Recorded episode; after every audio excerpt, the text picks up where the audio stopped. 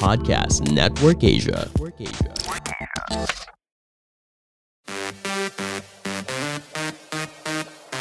The hottest and the latest stories in the showbiz world this week roundup. This is Push Most Wanted with Jeff Fernando.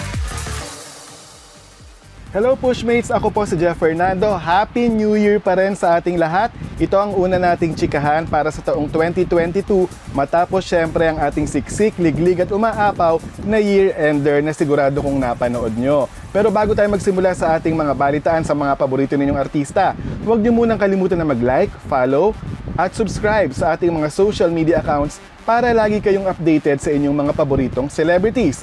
At simulan na natin sa ating top news story number five. Bakit nga ba na ospital si Dingdong Avanzado? Nandito ang detalye. Dingdong Avanzado na ospital matapos matusok ng apat na pung bubuyog. Sa isang Instagram post ng singer na si Jessa Zaragoza ay ibinahagi nito ang sinapit ng asawang si Dingdong Avanzado noong December twenty-fourth. Pagbabahagi ni Jessa ay nasa apat na pung tusok ng bubuyog ang sinapit ng asawang si Dingdong habang nasa golf game. Dagdag pa ni Jessa sa caption, "He drove home feeling really sick and nauseated. As soon as he got home, that was the first time I've seen my husband throw up really bad." Natakot din daw si Jessa na baka magkaroon ng anaphylactic shock ang asawa dahil sa venom ng mga bubuyog na tumusok dito. Ani Jessa, ayaw pa daw umano ni Dingdong magpadala sa ospital, ngunit sumunod din ito ng ang anak na si Jada na ang nagsabi na kailangan na itong itakbo sa ospital. Itinusok ang mga gamot ni Dingdong sa pamamagitan ng I V. Dagdag pa ni Jessa, mayroon pa ring pamamaga sa ibang bahagi ng katawan ni Dingdong, lalo na ang kanyang mata na halos nakapikit pa rin. Samantala, sinigurado naman ni Jessa na nasa road to recovery na ang asawa at singer na si Dingdong. Yung nangyaring yan kay Dingdong Avanzado, isa yan sa pinaka nakakasyak na balita dahil biro mo lahat tayo excited na salubungin ng Pasko, di ba, last December. Tapos may mababasa ka sa social media na may isang pamilya, no, particular na nga yung pamilya ni Dingdong Avanzado, Jessa Zaragoza at Jada, na kailangan itakbo sa ospital si Dingdong dahil nga sa sinapit niyang aksidenteng ito. Sana lang uh, managutin dapat managot. Oo, walang kasalanan ng mga tao dahil bubuyog ang gumawa nun kay Dingdong. Pero dapat siguro yung uh, may ekstrang pag-iingat, yung golf course kung saan naglaro si Dingdong.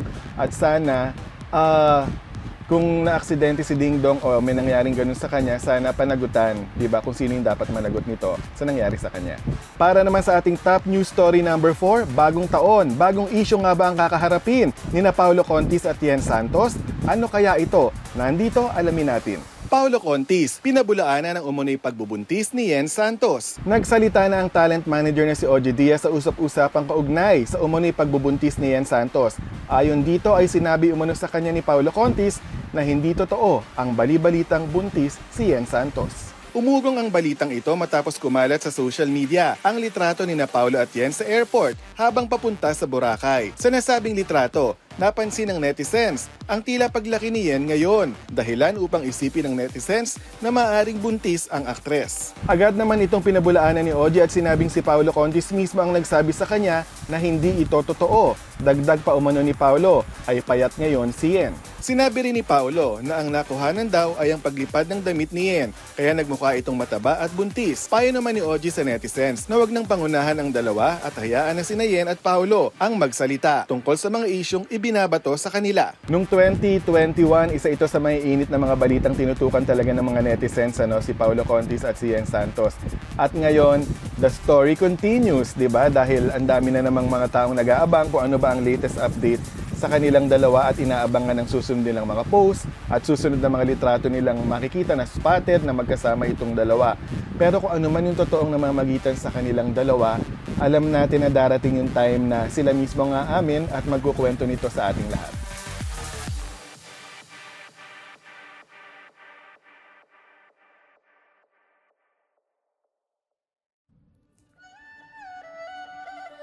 Hello mga kapamilya! Maswerteng pakikinig! Kung gusto nyo pong lalo pang maging merry at lucky ang buhay, gawing habit ang pakikinig sa Kapalar Hans Podcast with Master Hans Kua, your number one feng shui master in the Philippines. Itong podcast na to ay made possible by Creatives Program Incorporated, co-produced with Podcast Network Asia, and powered by Podmetrics. Listen to Kapalarhans on Spotify, Apple Podcasts, or kung saan man nakikinig ng podcast. See you there, mga kapamilya!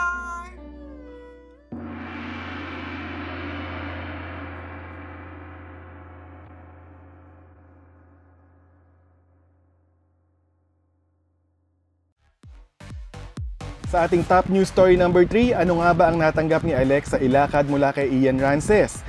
Nandito ang detalye. Alexa Ilacad, nakatanggap ng bulaklak at note mula kay Ian Rances. Pinadalhan ng bulaklak with note ng ex-P B B housemate na si Ian Rances ang paparehas niyang housemate or ex-housemate na si Alexa Ilacad, ilang araw matapos itong ma-evict sa bahay ni Kuya. Sa Instagram story ni Alexa, ipinakita niya sa taong bayan ang mga red at pink roses na mula kay Ian. Kasama ng mga bulaklak ay ang sweet note na maglalakbay patungo sa kung saan kahit walang kasiguraduhan. Dala-dala ang napagkasunduan na tayo lang ang may alam. Nagpasalamat naman si Alexa sa sweet gesture na ito ni Ian. Naging close na Ian at Alexa habang nasa loob ng bahay ni Kuya dahil dito ay nagkaroon din sila ng fans at love team name na kung tawagin ay Alean. Samantala, inanunsyo na ang top two ng P B B Community Season ten na sina Eliza Valdez at Angie Salvacion. Nagsimula na rin ang adult edition ng P B B Community. Nakalabas na sa bahay ni Kuya kapwa sina Alexa Ilacad at Ian Rances pero itinutuloy pa rin nila yung naging magandang samahan nila sa P B B house, no, sa loob nga ng bahay ni Kuya. Pero kung ako yung tatanungin, sana mas kilalanin muna nila ang isa't isa. Si Alexa kilalanin si Ian, si Ian kilalanin si Alexa bago nila iakit sa next level kung ano man yung namamagitan sa kanila sa ngayon, di ba? Pumunta naman tayo sa ating top news story number two, ang init ng balitang ito. Buntis nga ba si Liza Soberano? Nandito ang detalye. Liza Soberano, buntis na? Agad na dinipensahan ng talent manager na si Ogie Diaz ang issue na umunoy buntis ang aktres na si Liza Soberano. Sa vlog na inilabas ni Ogie noong December thirty-first ay sinabi niyang gusto niyang sagutin at itama ang mga balita at katanungan tungkol sa issue. Panimula ni Ogie, maraming nagtatanong sa akin yan dahil lumabas nga at nag-viral din ito. Aaminin ko po na si Liza Soberano sa isyong buntis ay hindi po totoo. Umugong ang balitang ito matapos makita ang litrato nila ng boyfriend na si Enrique Gil habang nasa bakasyon sa Amerika. Ayon kay Ogie ay nakabend lang umano si Liza kaya nagmukhang malaki ang kanyang tiyan. Pinabulaanan din ni Ogie na nasa Amerika ngayon ang Lisken kasama ang kapatid ni Liza na si Justin para samahan ang kanilang lola na mayroong dinaramdam. Ayon kay Ogie, one day ay mararating din ito ng Lisken kung saan gusto na nilang bumuo ng pamilya. Sa ngayon ay masaya sila sa estado ng kanilang relasyon. Isa sa naging malaking epekto ng pandemya na dito sa Pilipinas na napaka-active natin sa social media. Sa sobrang bored ng mga tao, lagi tayong nakatutok sa social media kung ano ang bagong balita na masasagap natin at pwede nating ikwento sa ating mga kaibigan.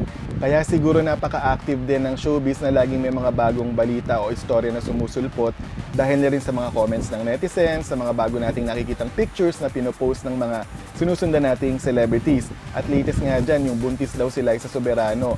Mabuti na lang masipag ang kanyang manager na si Ogie Diaz at sinabi at pinabulaanan ang balitang ito. At para sa ating top news story ngayong linggo, bakit nga ba tinawag ni Marvin Agustin na worst Christmas ang kanyang nakaraang Pasko? Nandito ang detalye. Marvin Agustin, inaming marami ang naperwisyo sa binebentang kotsinilyo. Nakatanggap ng sunod-sunod na mga reklamo kaugnay sa kanyang kotsinilyo business itong nagdaang Pasko ang aktor na si Marvin Agustin. Sa kanyang mahabang post sa Instagram ay humingi ng tawad si Marvin sa mga naperwisyo ng kanyang kotsinilyo. Panimula ni Marvin sa kanyang caption, "My worst Christmas. I will learn from this. I'm very sorry everyone." Ikinalungkot umano ito ni Marvin, lalo pat inisip niya na dapat ay nagdiriwang ang kanyang customers para sa Pasko. Paliwanag ni Marvin, marami silang kinaharap na pagsubok, kabilang na ang pagbigay ng kanilang mga kagamitan sa kusina, pagkakaroon ng problema sa kanilang sistema ng pag-order, at pagkansela ng mga taong sana'y maghahatid ng orders sa mga customers. Kasabay nito ay tinanggap din umano ni Marvin ang masasakit na salita mula sa ibang customers. Paulit-ulit na humingi ng tawad si Marvin at sinabing mali at nagpa-overwhelm sila sa mga kaharap nilang problema at pagkukulang nila sa serbisyo. Hiling naman ni Marvin na mabigyan siya ng pangalawang pagkakataon kasunod ng nangyari. Nangako din si Marvin na mas pag-iigihin pa nila ang kanilang serbisyo sa kanilang customers. Ito pa ang isang malungkot na storya na nangyari nung Pasko. Ito ang nangyari kay Marvin Agustin dahil kung titingnan mo, fina-follow natin si Marvin sa kanyang social media accounts, no? Nakakatuwa na at nakakapaglaway yung mga pagkain pinopost niya, particular na nga itong kotsinilyo, yung maliit na lechon, na hinahati sa pamamagitan ng plato, meaning ganun siyang kalutong. At base nga naman sa mga reviews, napakasarap dahil kakaibang timpla ni Chef Marvin. Pero dumagsa ang mga orders at sa kahit anong business naman na nagkakaroon ng problema na kailangang harapin, hindi naman inurungan yun ni Marvin at nag-apologize siya sa mga tao na hindi na-satisfy sa mga in-order. At big lesson ito kay Marvin at sigurado na i-apply niya ito sa susunod dahil hindi yan sumusuko eh. Passion niya ang pagluluto at mas gagalingan niya sa susunod at palagay ko masasatisfy na yung mga tao sa mga darating pang order sa kanya at magtitiwala. At yan ang mga mainit na balita na inipon namin sa inyo para sa twenty twenty-two January, unang sabak natin ang pagbibigay sa inyo ng mga init na mga balita tungkol sa inyong mga paboritong artista. Again, huwag niyo pong kalimutan na mag-like, follow at subscribe sa ating mga social media accounts para lagi kayong updated sa inyong mga sinusundang celebrities. At mga kapamilya, huwag niyo rin kalimutan na mag-tune in sa A B S C B N Entertainment Spotify in partnership with Podcast Network Asia dahil mapapakinggan niyo na rin dito ang inyong favorite A B S C B N shows gaya ng Push Bets Live, Push Extra Scoop at syempre itong Push Most Wanted. This is Jeff Fernando, your showbiz news reporter, and thank you for listening to this episode of Push Most Wanted. For more showbiz news, visit us on push dot com dot p h and follow us on Facebook and Instagram at, at PushAlerts and on Twitter at push underscore alerts.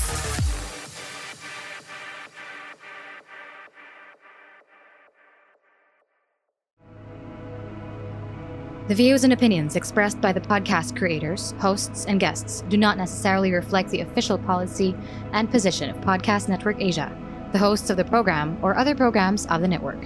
Any content provided by the people on the podcast are of their own opinion and are not intended to malign any religion, ethnic group, club, organization, company, individual, or anyone or anything.